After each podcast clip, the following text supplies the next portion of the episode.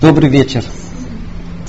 Мы с вами разобрали на шести занятиях основные принципы воспитания детей. Эти принципы общие, универсальные, позволяющие установить родительский авторитет, окутать ребенка любовью с одной стороны, а с другой дать ему четкие рамки дозволенного.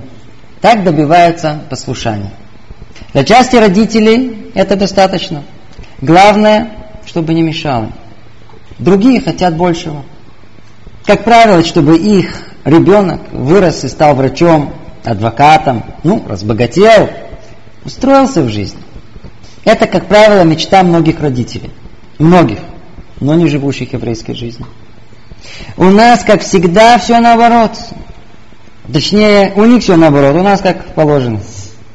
У еврейских родителей желание наиболее сильно выраженное чтобы дети выросли живущими жизнью Тары и погруженными в ее изучение, соблюдающими заповеди Творца и познавшими страх и благоговение перед Творцом. Мы хотим видеть наших детей духовно богатыми, здоровыми. Вот из этого желания исходит все. И воспитание, и атмосфера в доме, личный пример, границы, акценты, радость и печаль. Да, радость и печаль. Ведь человек радуется и печалится от того, что его действительно трогает и волнует. Поэтому еврейское оригинальное воспитание хинух мицвот это гораздо больше. Гораздо больше, чем основные принципы, которые мы раньше с вами разобрали. Для этого мы делаем отдельное занятие. Наша цель сказать, какое воспитание изначально мы должны дать нашим детям. Мы должны построить идеал. Мы должны знать его. Мы должны знать, что дать нашим детям. Поэтому хочу предупредить. Наше занятие изначально предназначено только для семей Аврехим. Или балей чува продвинутых, желающих жить э, настоящей, полной жизнью Тары. Для начинающих преждевременное прослушивание этого занятия будет не совсем понятно. Более того, отталкивающим, а как будто даже возмутительным. И более того, даже может принести вред. Ну, лучше предупредить. Еще одно замечание. Много основ еврейского воспитания мы тут отпустим, к сожалению. Не все мы сможем охватить. Мы остановимся на тех темах, которые меньше разобраны в книгах и в лекциях на иврите на эту тему. И сделаем акцент на те темы, которые более специфичны для нас, выходцев из бывшего Советского Союза. При этом будем подчеркивать не теоретическую часть еврейского воспитания, а практическую. И еще одну деталь хочу подчеркнуть. Цель нашего занятия всего лишь пробудить внимание и интерес к этой теме. И если возникнут специфические вопросы в связи с тем, что мы тут будем обсуждать, то, как всегда, их надо выяснять у вашего рава. Итак, мы выходцы из СНГ, Балей Чува, в разные периоды своей жизни, пришедшие к своим истокам. Мы открыли для себя Творца, Тору, стали жить по ней. Вопрос. Будут ли и наши дети подобны нам? Пойдут ли они по нашим стопам? Передадим ли мы им наше духовное вдохновение, веру, убежденность? Мы не воспитывались в еврейских условиях. Знаем ли мы, как создать в доме еврейскую атмосферу? Достаточно ли нам жить в религиозном районе, в религиозной среде? Ведь тяжело воспитать ребенка в духе Тары в обыкновенной религиозной семье, а у подобно и подобно нам, не выросшим в этом. Безусловно, все это требует особого внимания, рассмотрения, учебы. Итак, что есть еврейское воспитание? В одном предложении это привитие ребенку собственного желания и стремления к еврейской духовной жизни. Это то, что мы хотим в конечном итоге получить. Как прийти к этому?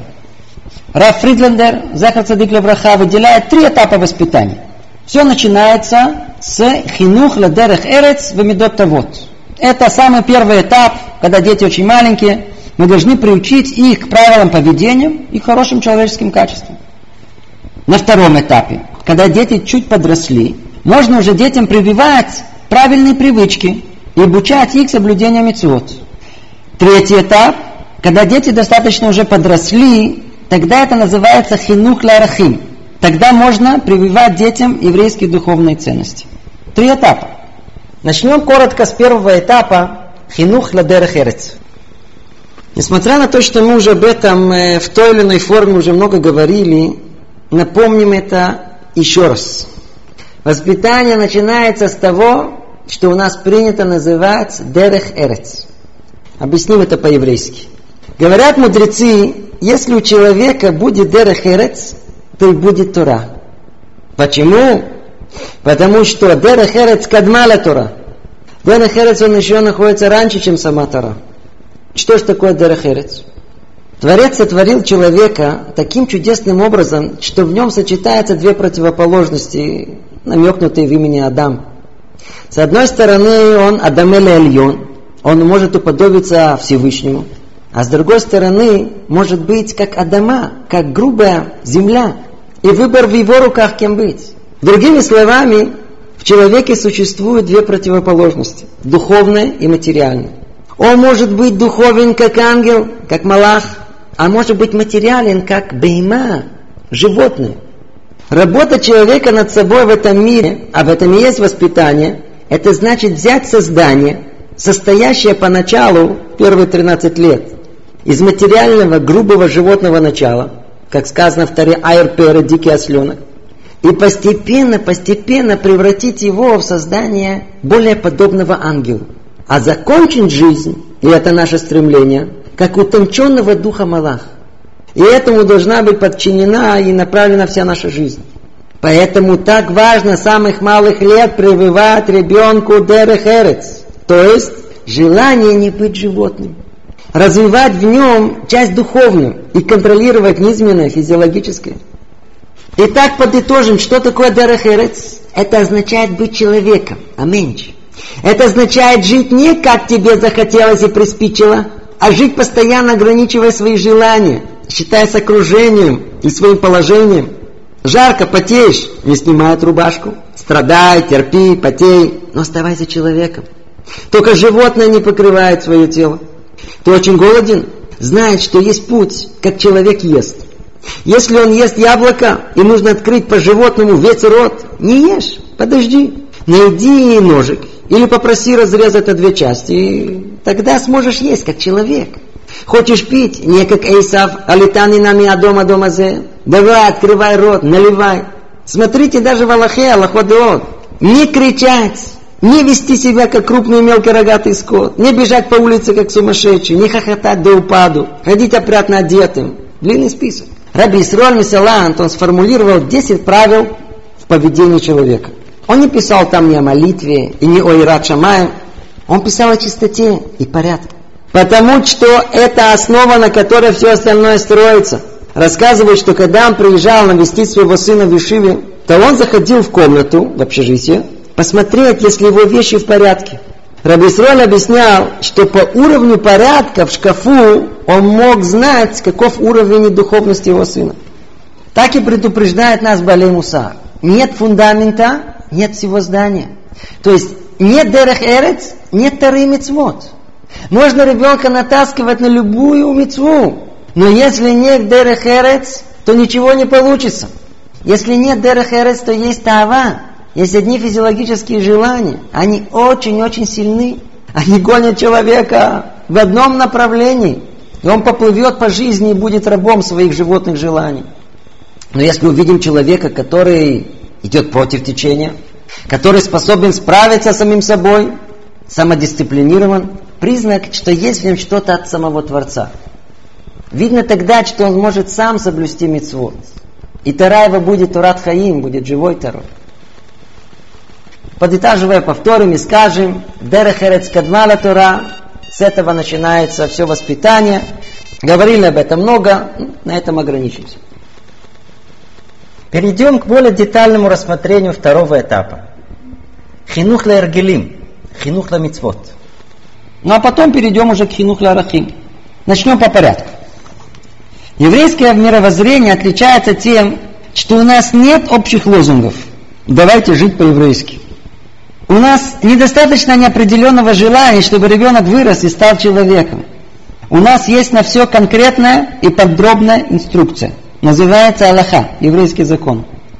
Еврейская точка отсчета всегда исходит из желания Творца, из Аллахи, а не от того, как нам кажется или хочет. Поэтому начнем с понимания того, что для нас, еврейских родителей, воспитание детей – это митцват Ашем, повеление старой. Она относится в равной степени к мальчикам до 13 лет и девочкам до 12. И, кстати, после 13 лет у нас нет мицват хинух, а есть мицват тухаха. Тогда, когда мы видим, что ребенок ведет себя неподобающим образом. Скажем более точно. Это повеление отцу обучать сына своего Тори.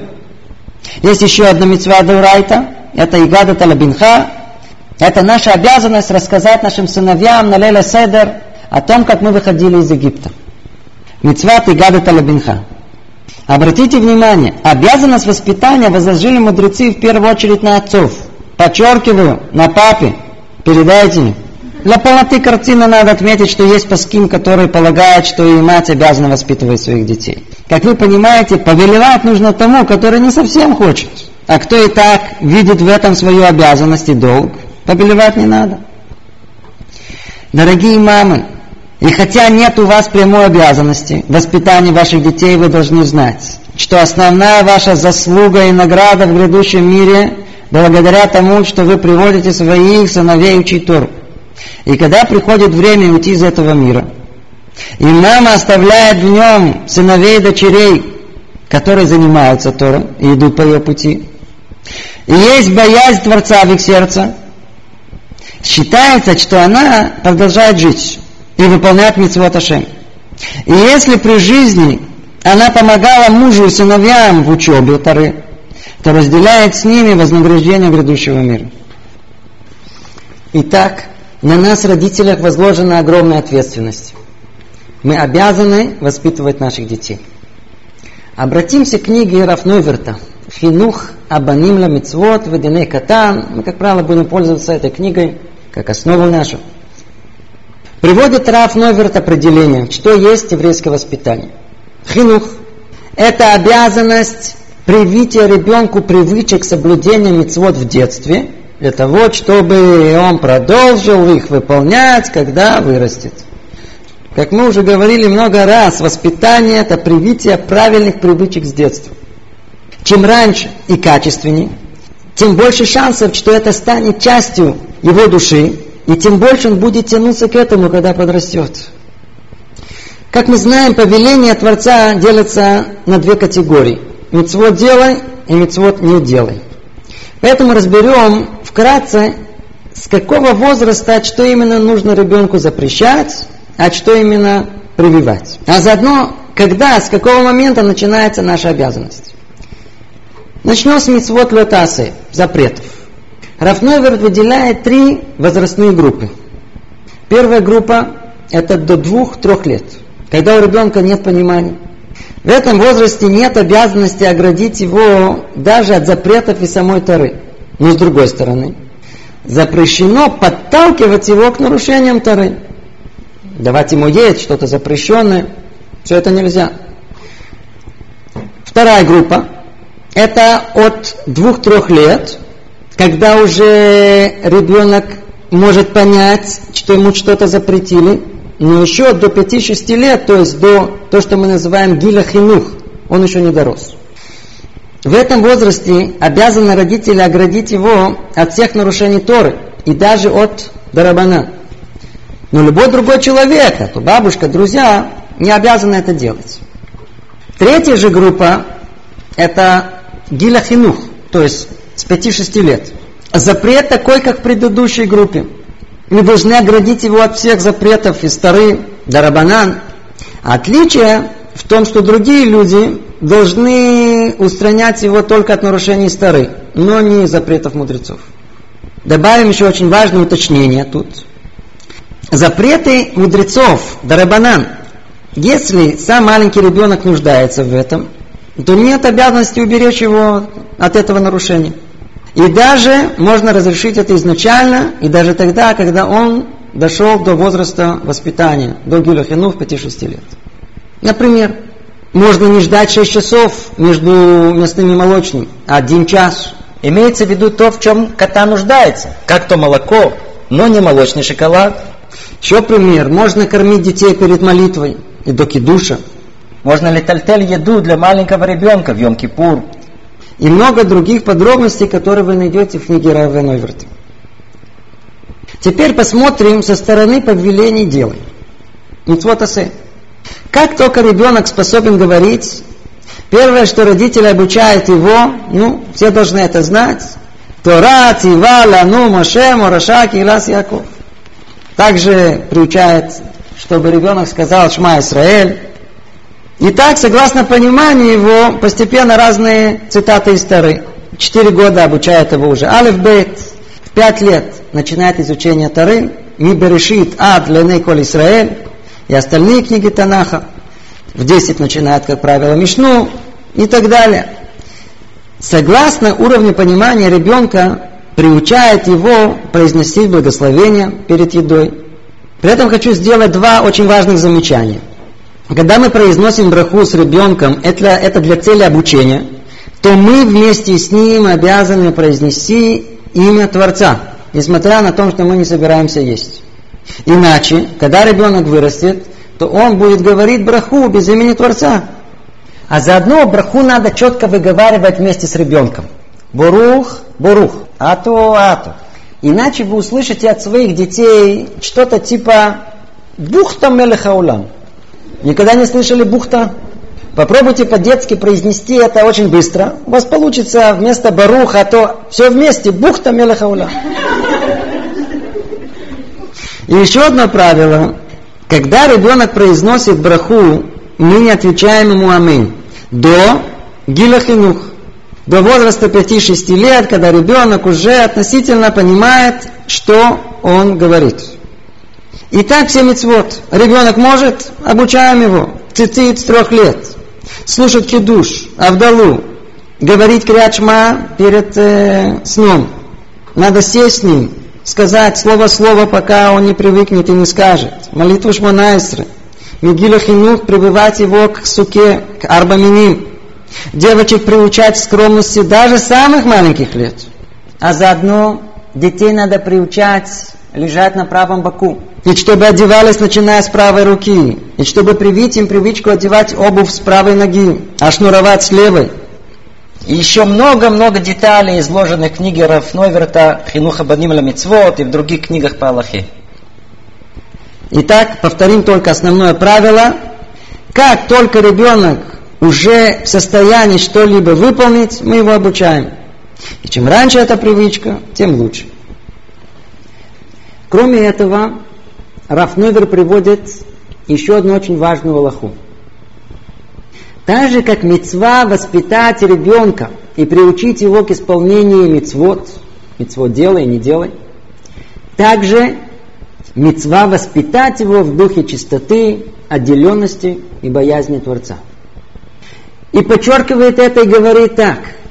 И более важно это воспитание, чем приучение к исполнению мецвод, так как начинается это воспитание самого раннего возраста. То есть говорит Равновер о том, что воспитать ребенка в духовной чистоте еще более важно, чем приучить его к исполнению мицвод, потому что это начинается с самого-самого маленького возраста.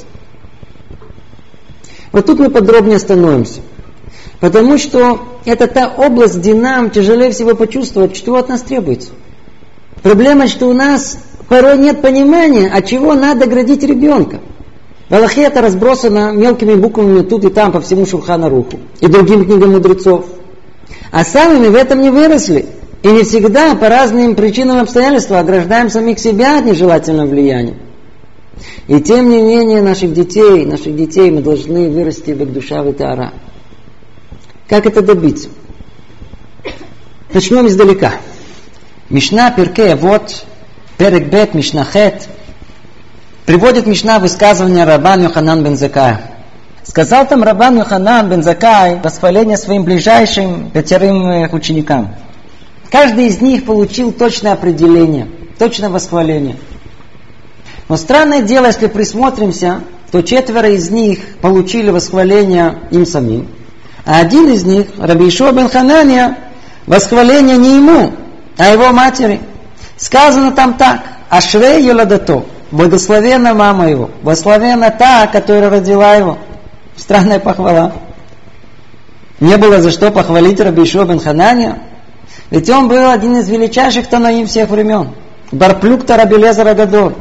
Великий он был в Аллахе, но больше всего прославился тем, что он один-единственный, который был способен ответить на любой вопрос древнегреческих философов. Ну, не было похвалы ему. Ответ этому мы найдем в Гмара Иерушалме. Объясняется там так. Его мама приносила маленького младенца Яшуале в Бейт Кнесет. Она таскала его в батей мидрашот и батей кнесиот, чтобы уши его привыкли, а сердце прилипло к звукам Тары. Она приносила его, спи и слушай. Вот из этой чистоты младенчества и вырос великий Иешуа. И это прообраз, идеал для нас. И действительно, какая связь между детством человека и его величием, когда он вырастет? Драшот Аран есть важный для нас комментарий. Там за много столетий до современной психологии он так. Человек должен знать, что каждое его действие, речь, мысль становится неотделимой его частью. Не может человек сказать, вчера видел запретное зрелище, а сегодня этого уже не существует. Это становится частью его. Есть деяния, которые влияют только на душу, а есть на тело. Но в любом случае невозможно действие, взгляд, увиденная картина, зрелище, прослушивание чего-либо, которое не влияет на человека. А отсюда, что не может быть человек воистину велик в Торе и в служении Творцу, да и просто успешно учиться в Вишеве, если он видел запретные картины, читал и имел дело с духовно нечистым. Наша проблема, что мы, к сожалению, не всегда видим связи между причиной и следствием, особенно если по времени они разделены 15-20 годами. Говорит Аран и предупреждает нас мудрецы, что есть прямая связь между тем, что происходит в самом раннем детстве, и результатом в 20-30 лет, в период становления человека. Поэтому мы должны ограждать наших детей от всего, что помешает им быть бней Тара самого маленького возраста. Даже если не все нам совсем понятно. В чем это конкретно выражается? Недельная глава Торы Шофтим начинается со слов Шофтим, Вешотрим, Титен Леха, Бахоль Шареха. Суди надсмотрщиков, поставь себе во всех вратах твоих. Комментирует Шлакадош. Повеление Тары можно толковать не только по отношению к вратам города, но и в иносказательном смысле. Врата человека, врата его души. Что он имеет в виду? У человеческой души есть семь ворот, шева шары. Два глаза, два уха, две ноздри и рот, уста. Через эти ворота могут войти и друзья, но не дай Бог, могут и враги. Поэтому нужны стражники, чтобы содержать чистоте и оберегать от внешнего нежелательного влияния самого-самого раннего детства – все внешнее проникает в нашу душу через эти шарим, через эти семь ворот. Поэтому нужно эти ворота оберегать у наших детей. Как мы снова подчеркнем самого раннего возраста. Давайте разберем это поподробнее, от простого к сложному. Кроме перечисленного у человека есть дополнительное чувство, осязание. С этим тоже надо быть осторожным.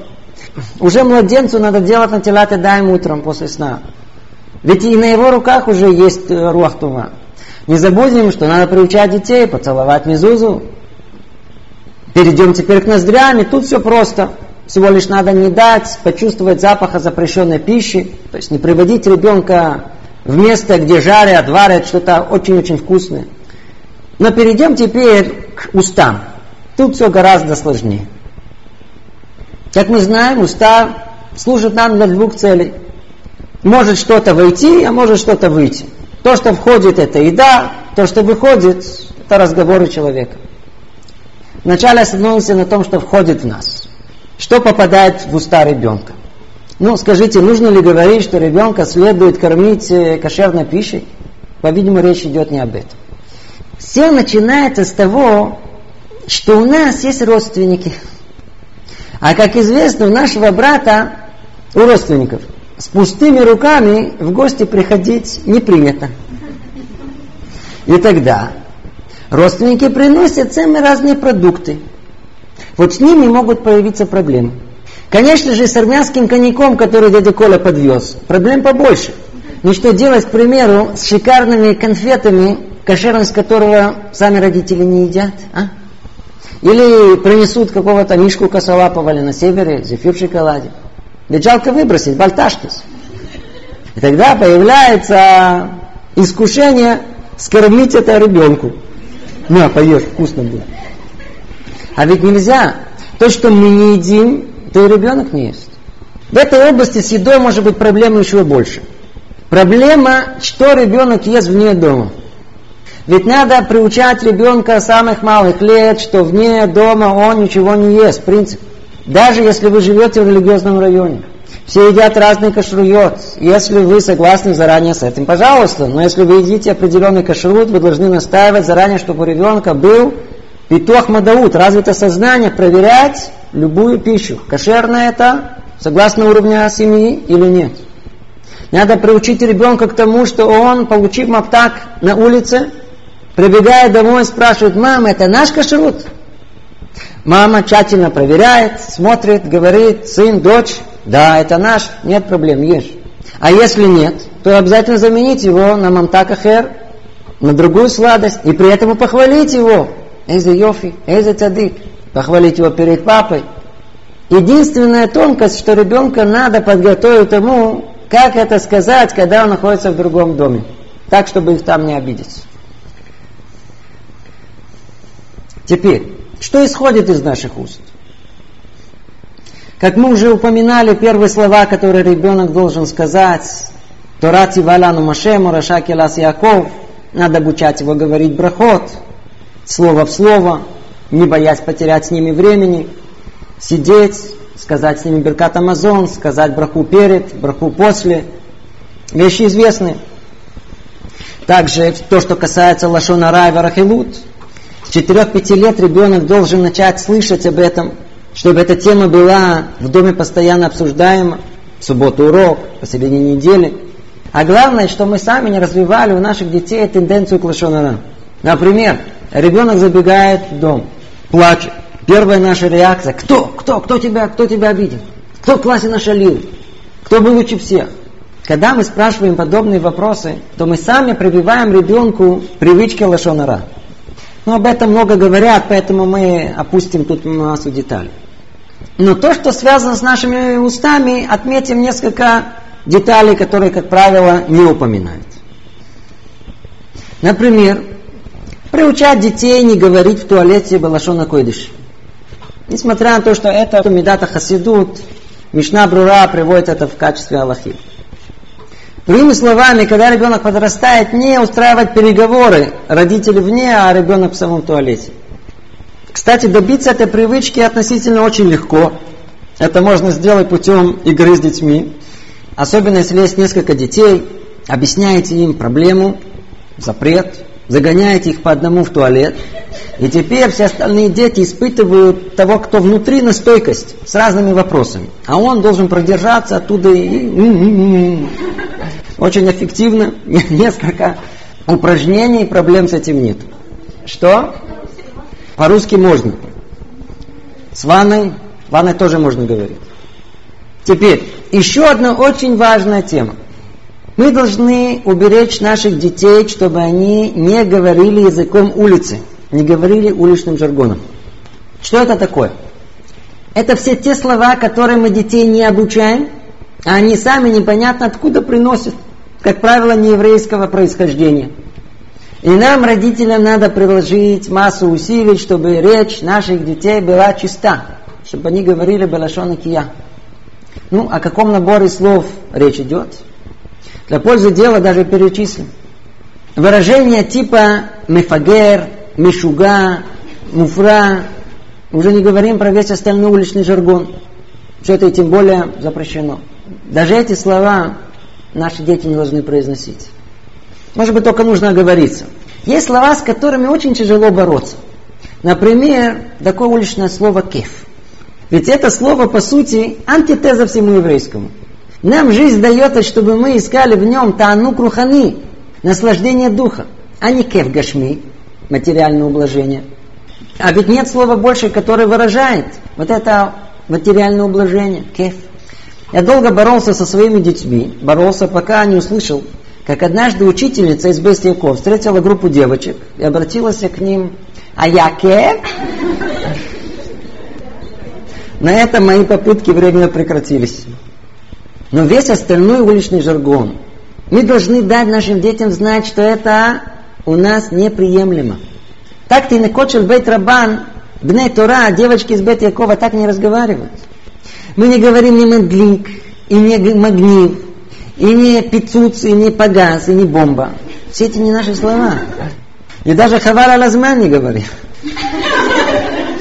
Как только это стало уличным жаргоном, мы это не должны произнести. Не еврейское это. Или пример Нани фраера. Ведь наша вся суть еврейская, чтобы делать масса и хесед, чтобы быть фраером. Откуда взялась у нас эта мани фраер? На? Их невозможно бороться. Это общее восклицание арабского происхождения. Опыт показывает бесполезно. Надо знать общее правило. То, что запрещено, бороться до конца. Если это медата хасидут, то там, где есть шанс победить, надо бороться. Где нет, даже не начинайте.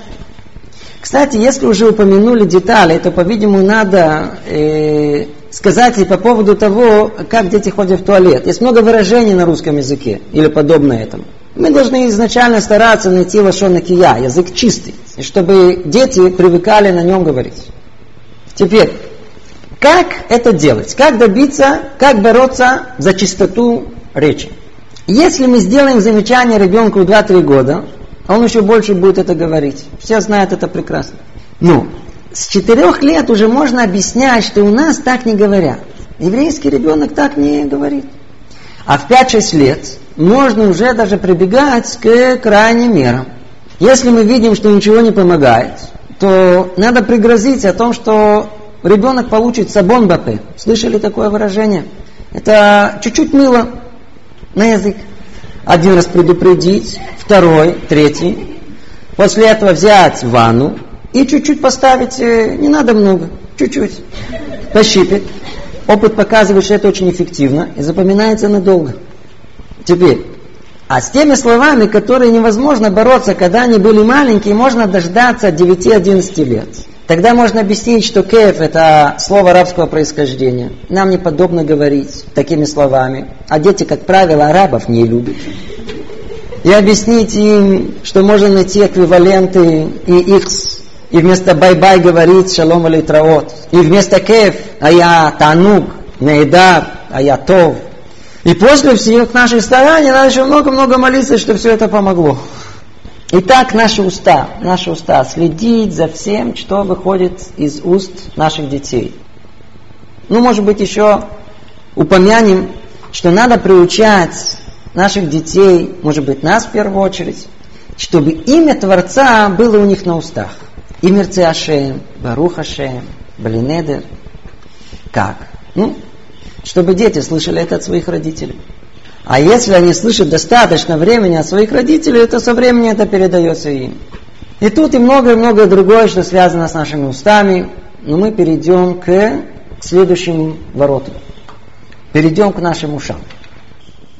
Ну, во-первых, как правило, мы ошибочно полагаем, что дети ничего не понимают.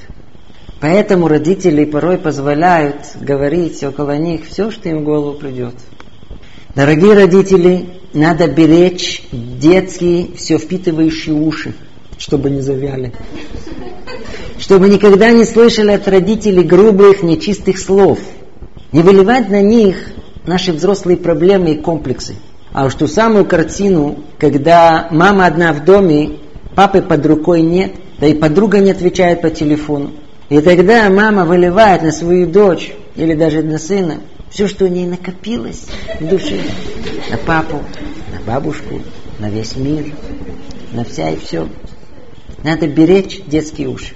Но думаю, что это и так понятно. А вот дальше у нас с ушами разбор посложнее. Я попрошу, кто с нервами послабее, попейте водички и не устраивайте сразу скандал. Поговорим о музыке. Начнем с Аллахи. Приводит Мишна Брура יש להקפיד לא לזמר שירי אגבים לתינוק, שזה מוליד טבע Переведем, словно. Не следует напевать ребенку а мамы поют перед сном своим детям, чтобы они заснули. Так вот, не следует напевать им мелодии романтического характера, так как это порождает в нем дурную, плохую природу. Скажем это еще более в обобщенной форме, пастыре. Ребенка следует ограждать, как, впрочем, и нас, от прослушивания некошерной музыки. О, сейчас начнется. Какая музыка не кошерная? Э, эта тема на несколько часов. Ну, я вижу, что краткое определение некошерной музыки нам э, придется дать. На иврите это звучит приблизительно так. Ширим, амигарим это ецер. Музыка, которая пробуждает наши низменные инстинкты. Объясним чуть-чуть. Музыка, как, впрочем, и запах, влияет непосредственно на душу человека, а не через его сознание. При этом она приводит его то ли в восторг, то ли в уныние, то ли завораживает, то ли отталкивает. Мы видим, как ритмичная музыка заставляет человека дергаться, задушевная мелодия расчувствоваться. Поэтому опасность музыки может быть очень велика. И вот та музыка, которая пробуждает в человеке низкие физиологические желания, вот та нежелательна можно сказать, запрещена у нас. С возраста ноль, а есть мнение, что даже раньше. Более конкретно можно сказать, что та музыка, где барабан, то есть ритм доминантный, вот та музыка, она нежелательна у нас. А условно говоря, там, где мелодия, там, где скрипка, она доминантна, та музыка у нас разрешена. Музыка задушевная, наоборот, помогает нам, развивает нас. Когда мы говорим о музыке с доминантным ритмом, в первую очередь относится к музыке рок и всем ее ответвлениям. Не входя в подробности, их много-много. Скажем, что вся западная и, да и восточная музыка, она не одобряется нашими мудрецами. И ей не должно быть места в нашем доме. А? Что? То, что касается Шерим Хасидиим. Шерим Хасидиим, они разные. То, что касается мелодичной хасидской музыки, спросите ваших рабани. А то, что касается попытки Легаея рок-музыку со словами стилем, ну, об этом уже неоднократно рабани публиковали свое самое негативное отношение к этому явлению. Кстати, есть даже ешивот, у которых есть строгие правила, под какую музыку можно танцевать на свадьбах, а под какую нет. Я не хочу эту тему развивать, она очень-очень непростая, тут много деталей, много что есть тут обсудить, но вернемся к Аллахе. Получается, что все еще гораздо сложнее. Не только ритмичную музыку, но и напевать детям, а заодно ставить им прослушивать музыку романтического содержания и духа нельзя. Не ламур, не I love you, даже если это мужчина поет. А уж тем более беречь уши ваших сыновей от женского пения, как известно, коли шар рва. Фух, тяжело, тяжело. И если уже говорим о музыке, как тут не вспомнить и радио? Не у всех эта проблема стоит остро. Но у кого она действительно есть, то, по-видимому, нужно, чтобы дети не привыкали видеть своих родителей прослушивающими радио. Ведь есть такие, кто как только пип-пип, тут же резко бросается включать радио, услышать последние новости. Очень важно. Ведь от того, что они услышат э, каждый час, много-много зависит от их жизни. Ну, а кто не может перебороть свое любопытство, быть в курсе дела? Может быть, лучше зайти в спальню, там закрыться, там послушать. Это в нескольких словах о музыке для детских ушей. Но это еще не все. Родители готовят для этих ушей многое другое. К примеру, прошу всех оставаться спокойными, детские сказки. Тяжелая тема. Скажем сразу о сказках. Заранее прошу прощения за душевную травму. Но у нас, евреев, у религиозных евреев, вообще нет сказок. У нас есть только Масей Цадиким, рассказы наших праведников, Сипурим аль-Масим Товим, рассказы о хороших деяниях, мы с раннего детства окунаем наших детей не вымышленный нееврейский мир фантазий с ведьмами, феями, динозавриками, роботами, киллерами, а пытаемся создать вокруг них атмосферу реальных событий и образа еврейской жизни. У детей мы должны развивать не бесконтрольное вандальное воображение и пустой ложный внутренний мир. Он у них и так достаточно есть избытки а привязывать их к хорошим деяниям, поступкам, к таре, к хорошим человеческим качествам. Поэтому даже безобидные на первый взгляд привычные детские сказки, они не еврейские. Они совершенно неприемлемы у нас. Ни Винни-Пух, ни Красная Шапочка, ни Чуковский. Поймите, нет безобидных сказок. Все они имеют какой-то подспутный, не совсем еврейский смысл. Для примера расскажу вам сказку о Красной Шапочке. Приблизительно. Жила-была Красная Шапочка, вы помните? Ну, во-первых, чего вдруг красная? Ведь это единственный неприемлемый, то есть нескромный у нас цвет. Потом не поймем, почему точно не понимает. Ну что плохого пойти в красном беретике в Бестянке? Что такого? Что дальше происходит? Посылает мама красную шапочку к бабушке в лес. Ну, на первый взгляд, кибут АВМ, кибут авто, уважение к бабушке. Но обратите внимание на два интересных факта – посылает мама девочку одну в лес. Девочка, мы не даем до соседнего блока самим ходить. В лес. В лес ее направим. Потом будет говорить, мам, смотри, красная шапочка ходила сама в лес, а ты меня в конец города к моей подруге не пускаешь.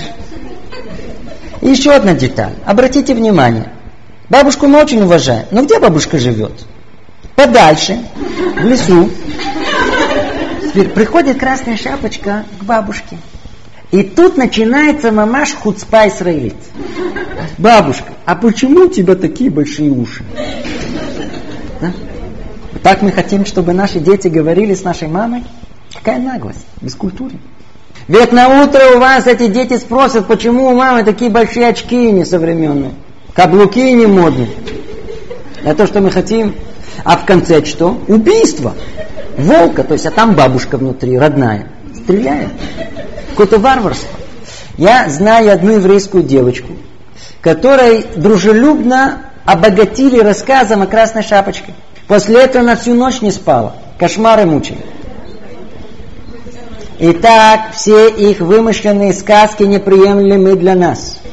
Курочка ряба? Что? Что плохого, а что хорошего?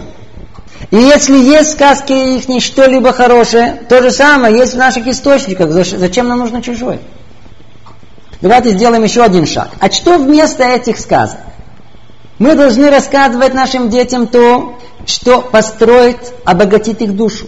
То, что заложит в них идеалы добра и ценности Тары. Всему этому мы учим и Сипуре Цадыким. Из реальной жизни наших праведников и наших рабаним. Или это может быть вымышленные истории, но полные добрых намерений, желание исполнить повеление Тары. И есть много таких книг на иврите. Как то книги э, Минухи Бекерман, Минухи Фукс, Хайм Вальдера, есть журнал Заркор, многое другое. Или даже мы сами можем придумать им истории, рассказывать им перед сном. Давайте я вам расскажу историю. Однажды Янки и Мойши шли по улице. И вдруг они увидели мячик. Посмотрел Янки на Мойши и говорит, Мойши, мне кажется, что этот мячик потерянный. Давай возьмем его и выполним митцву Ашавата Беда. Мы можем удостоиться возвратить потерю его хозяину. И тогда Мойши и Янки взяли этот мячик и пошли по домам и начали стучать. Постучали сюда, им ответили, это не наш мячик. Во второй дом спросили они, может быть, это ваш мячик? Ответили, нет. В третьем доме открыл им двери Авремали. Увидев этот мячик, у, как он обрадовался, о, я думал, что я уже потерял их. Протянул ему Мойши мячик, ему в руки, и Авремелы говорит им, большое вам спасибо, я так сожалел о нем. Обрадовались Мойши и Янки, посмотрели на Авремелы, и все втроем пошли играть в этот мячик. Ну, скажите, это большая трудность такое придумать? Не сказки, не сказки, а сипоре цадыкин, рассказы о хороших делах. Есть массу книг на иврите. Но более хороший вопрос, а что делать бабушке, которая понимает положение и хочет помочь своим внукам расти в духе Тары, вот что ей делать? Ответ. Предъяви дочери или сыну ультиматум. Говорят, шантаж очень хорошо работает. Или вы мне переводите каждый день один из рассказов, один из Сипурей Цадики, или я ему Чуковского страницу здесь страницу. Нет сказок. Не рассказывать детям сказки, а Масей Цадыки. Ну, чтобы добить окончательно, добавлю еще одну тяжелую новость. Наше детство прошло, вы помните, собачками, кошечками, зайчиками, некошерными животными. И хотя Аллаха запрещает только пугать детей собаками и тому подобными, Медата Хасидут, чтобы и акцент в наших рассказах на этих зверюшках э, мы не делали. Вы правы, мы их не едим. Наши кошерные одежды мы тоже не едим. Не надо все есть. Собаку задели. А так и знал. Для нашего брата собака друг человека. Более того, собака тоже человек. Особенно Ротвайлер. Объясни. Если вы посещали Иерусалимский зоопарк, то вы видели, что он переполнен религиозными системами.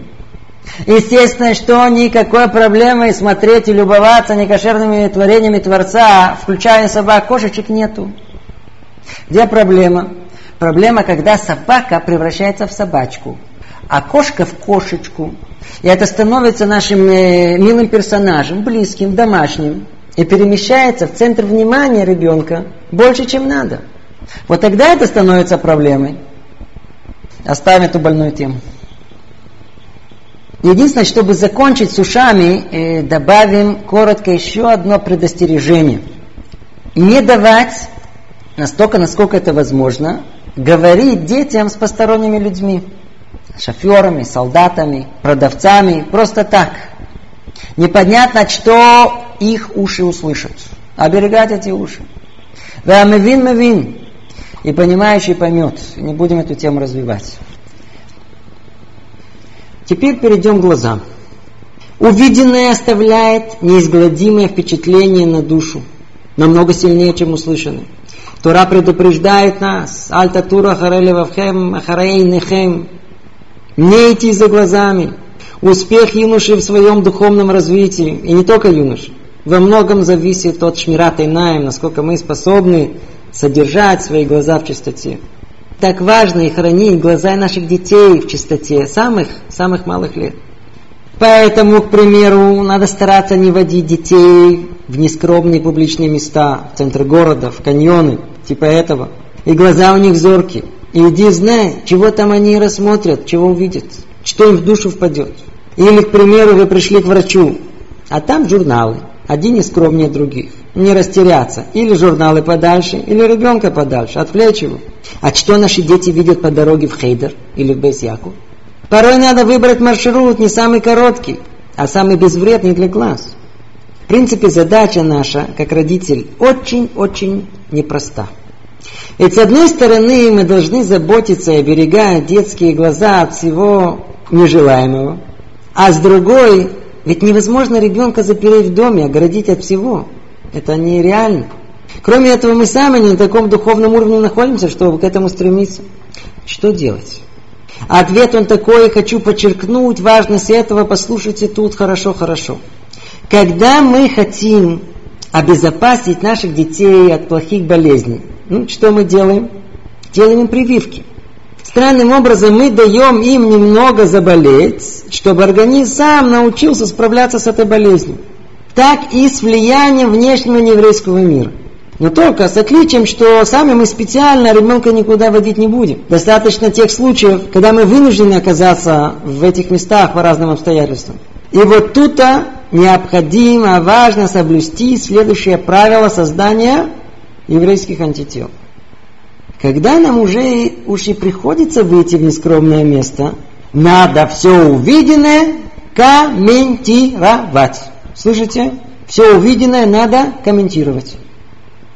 Смотрите, идет вам навстречу э, особо, немного одета. А вы детям тихо, ва, Ирахамаше, эй, за прицуд, тошнит, бон и столек мы пол, бежим отсюда. Все плохое, что мы видим, в зависимости от обстоятельств, естественно, мы должны эмоционально и крайне негативно комментировать.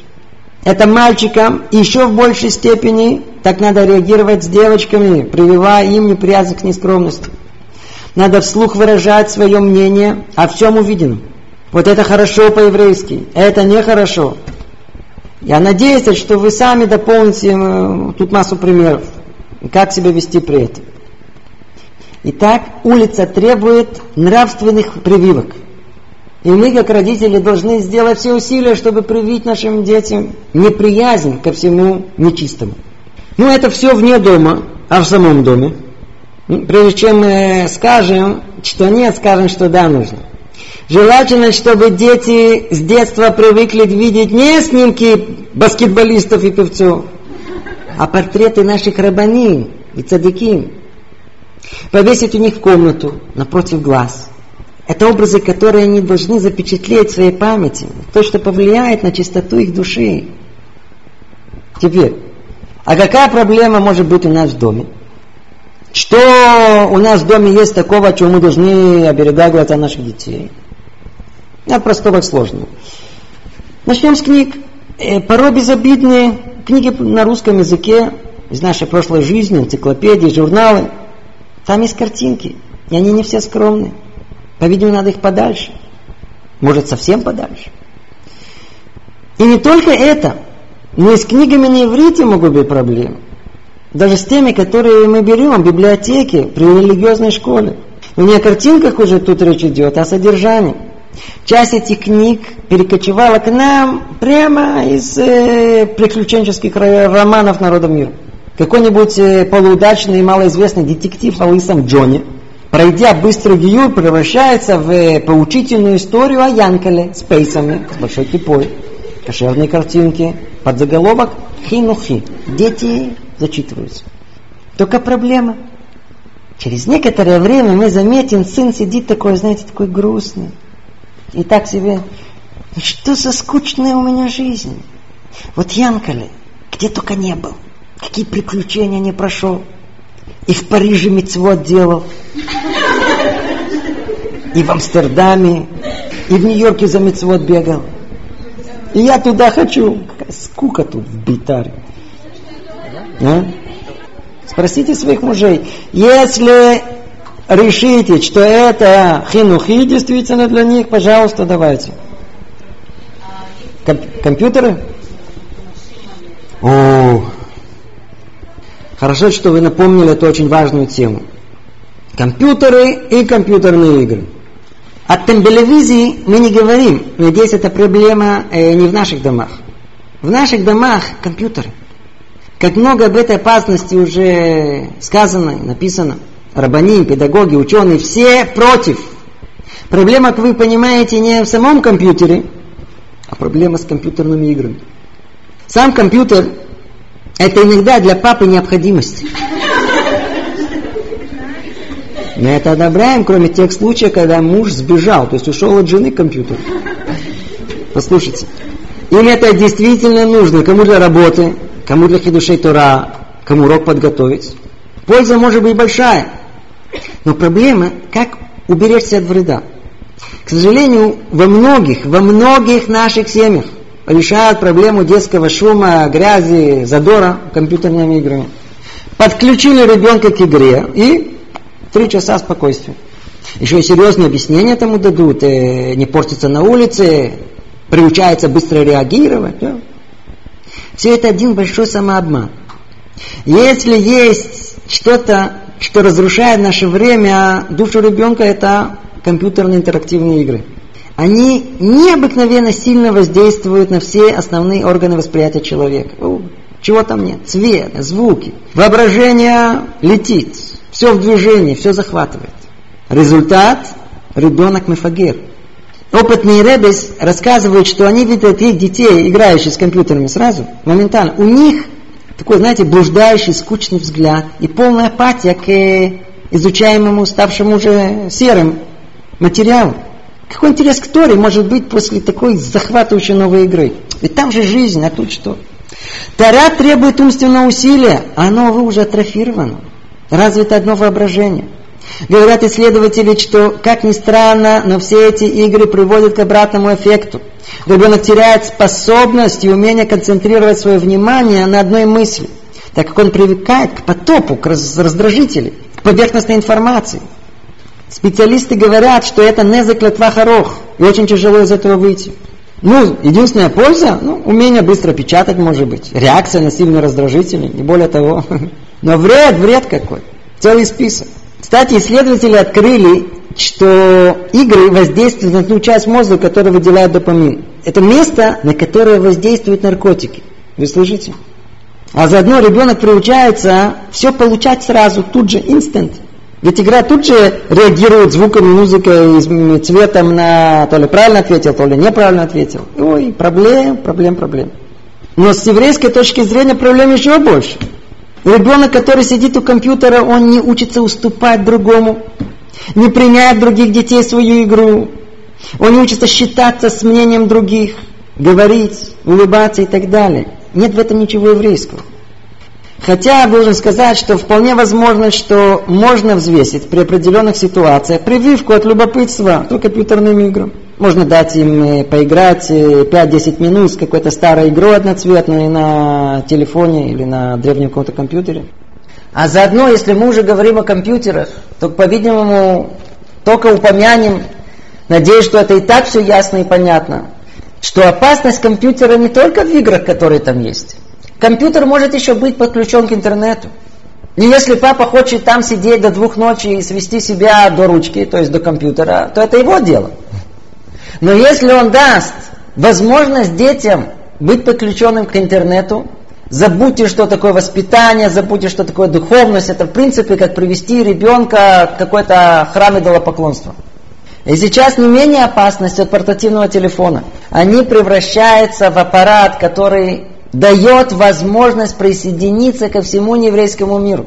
Новая технология позволяет сейчас не только иметь э, все разные игры на этом телефоне, но и подключиться к интернету, подключиться к телевидению и к радио. В принципе, через этот маленький махшир, через этот маленький аппарат вы погружаете своего ребенка в туму, в духовную нечистоту.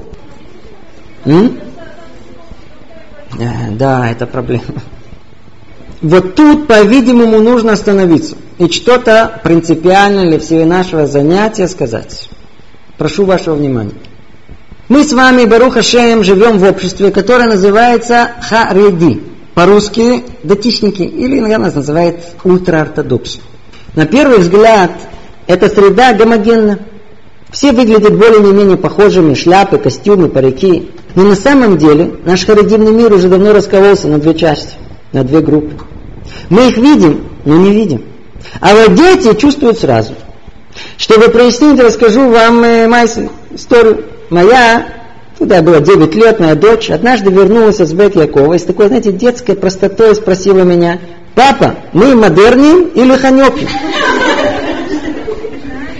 Мне-то кажется, что ханёким, надеюсь, что я правильно произношу это от слова ханук, задушенный. Поэтому так, если вы семья, как ее сейчас называют, хариди модерни, то тогда проблем нет.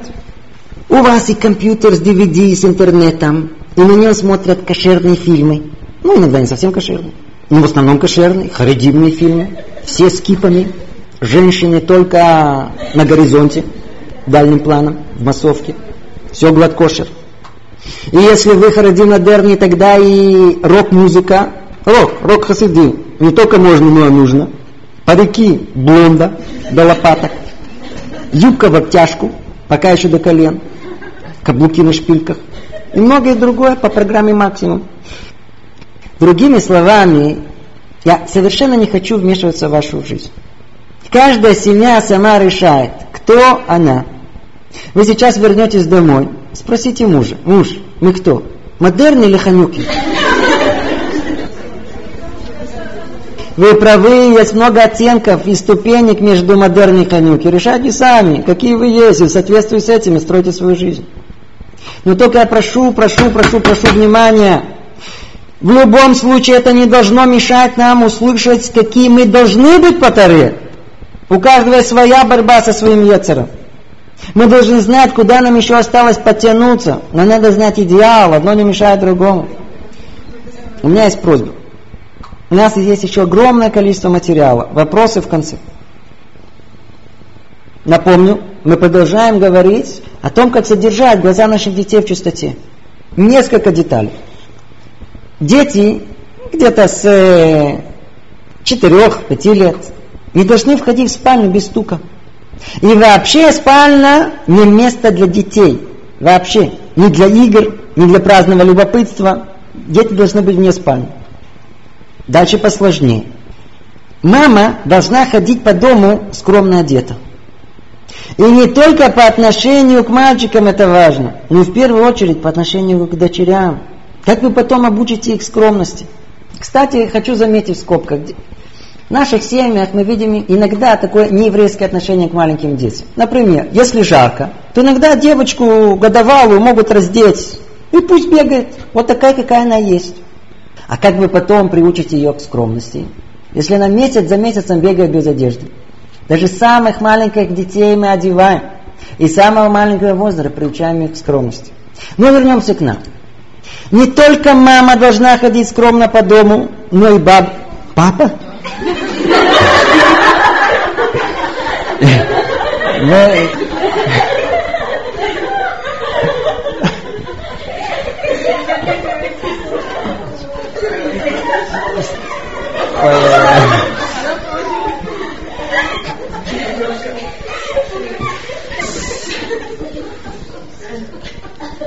Маш, призываю всех к порядку, иначе мы не закончим, вы уйдете отсюда в час ночи.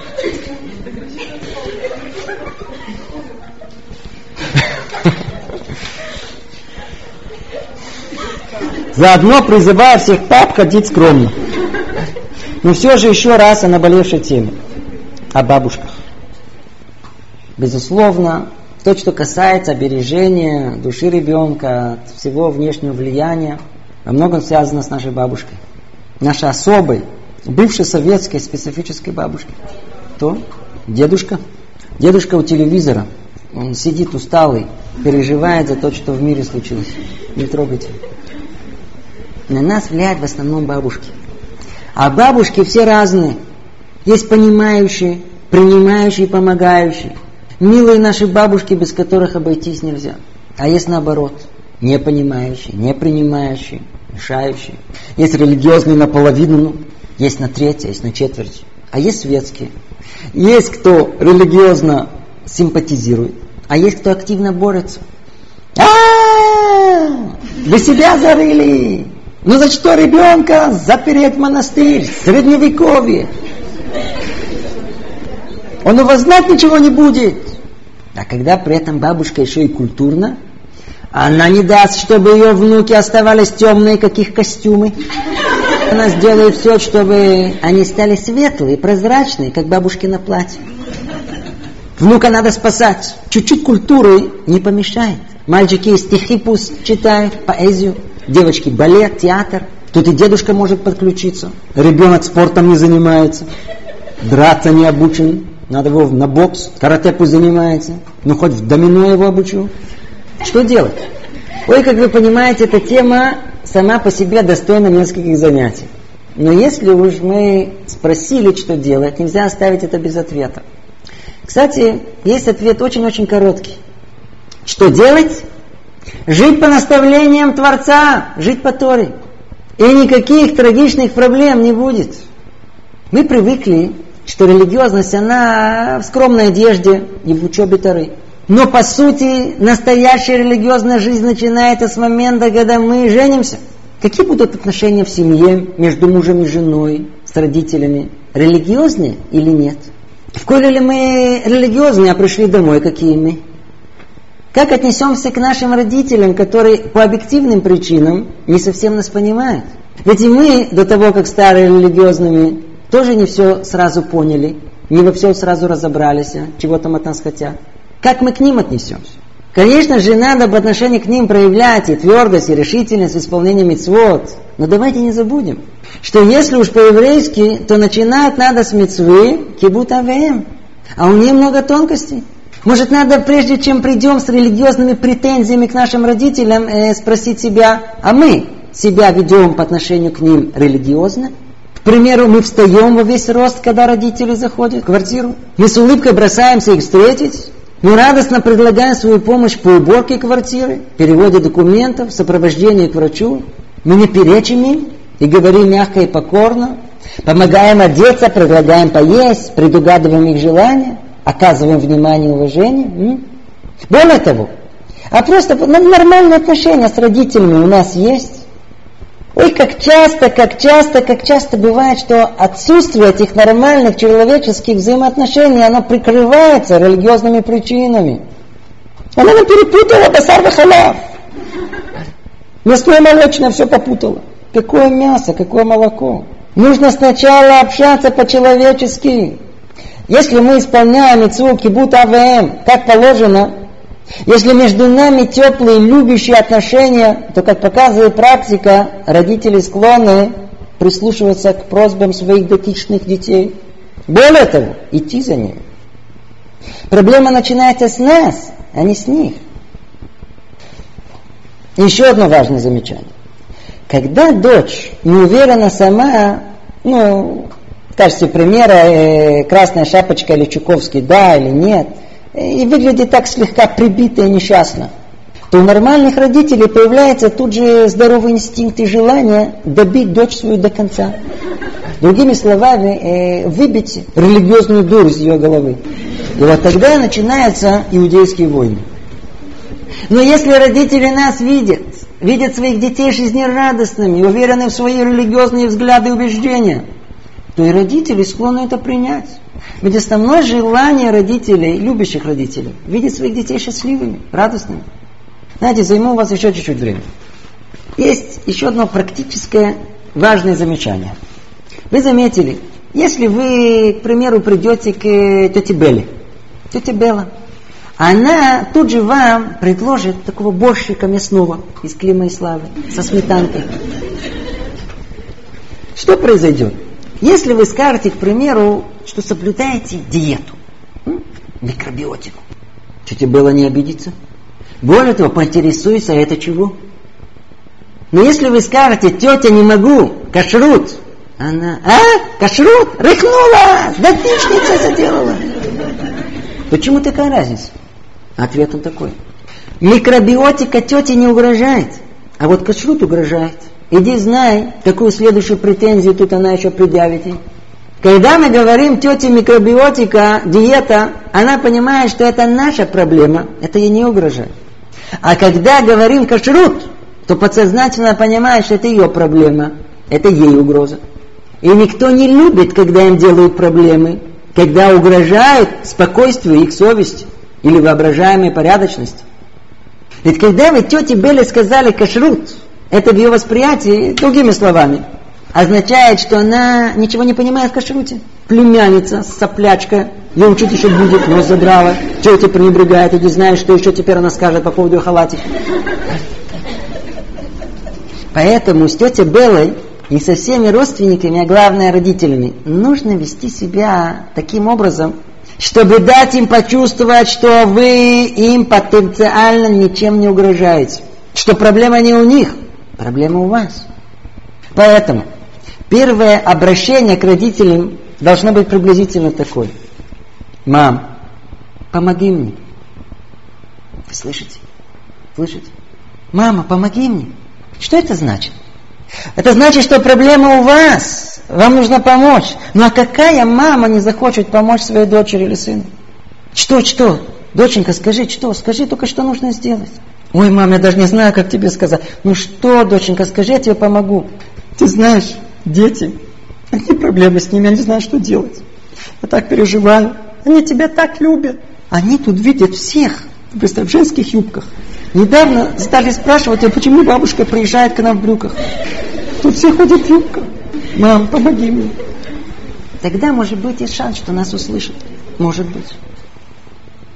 Но есть исключение из правил. Когда, несмотря на то, что все возможное от вас вы делаете, результата никакого. Стена непонимания, недоразумений, ссоры, плач. И тогда Если есть со стороны родителей реальная угроза духовному развитию детей, то как крайнее средство можно взвесить э, переезд в другой город даже. Несмотря на все трудности и на все расходы. А дальше? А заодно, может быть, может быть, вполне возможно, что не надо обучать детей русскому языку. Можно взвесить все, чтобы не было плохого влияния на наших детей. Как не тяжело, нам это надо помнить что развить в ребенке желание жить духовной жизнью занимает годы. Разбить, уничтожить это желание порой секунды. Тут насмешка, там интересная игра, а там еще что-то привлекательное. И это заседает как клин в сердце. И все усилия после этого ваши на мусорку. Как часто родители обращаются с плачем, удивляются. Ой, мой ребенок не хочет учиться. Почему? Мы ведь так старались. Почему? Потому что когда-то они оберегли его глаза, не берегли его уши. На любое следствие есть своя причина, надо только знать ее, заранее предвидеть. Ой, как мы сказали, тема эта обширная, всего мы тут не затронем. И так надо берегать глаза детей наших. И мама, и папа, и бабушка должны ходить по дому скромно, заодно и сами дети. У нас тут еще длинный список, от чего детей надо ограждать. Ну, упомянем только еще одно правило. Однажды спросили у одного из Гдалей Израиль, как ему удалось воспитать всех своих детей в духе Торы. Он им ответил, я всегда знал, где они находятся. Мы должны всегда знать, где наши дети, что они видят, что слышат, с кем играются. Тогда мы заранее сможем предвидеть, какое влияние это на них оказывает. Ну, я думаю, что эта тема и так понятна, не будем застрять на ней внимание. А? Вы правы, Валечува. Да, надо считаться с нашим прошлым. Да, не все сразу. Да, у каждого свой путь. Да, вы болеть чува. Но хочу вас спросить. Вы хотите, чтобы и ваши дети тоже были болеть чува?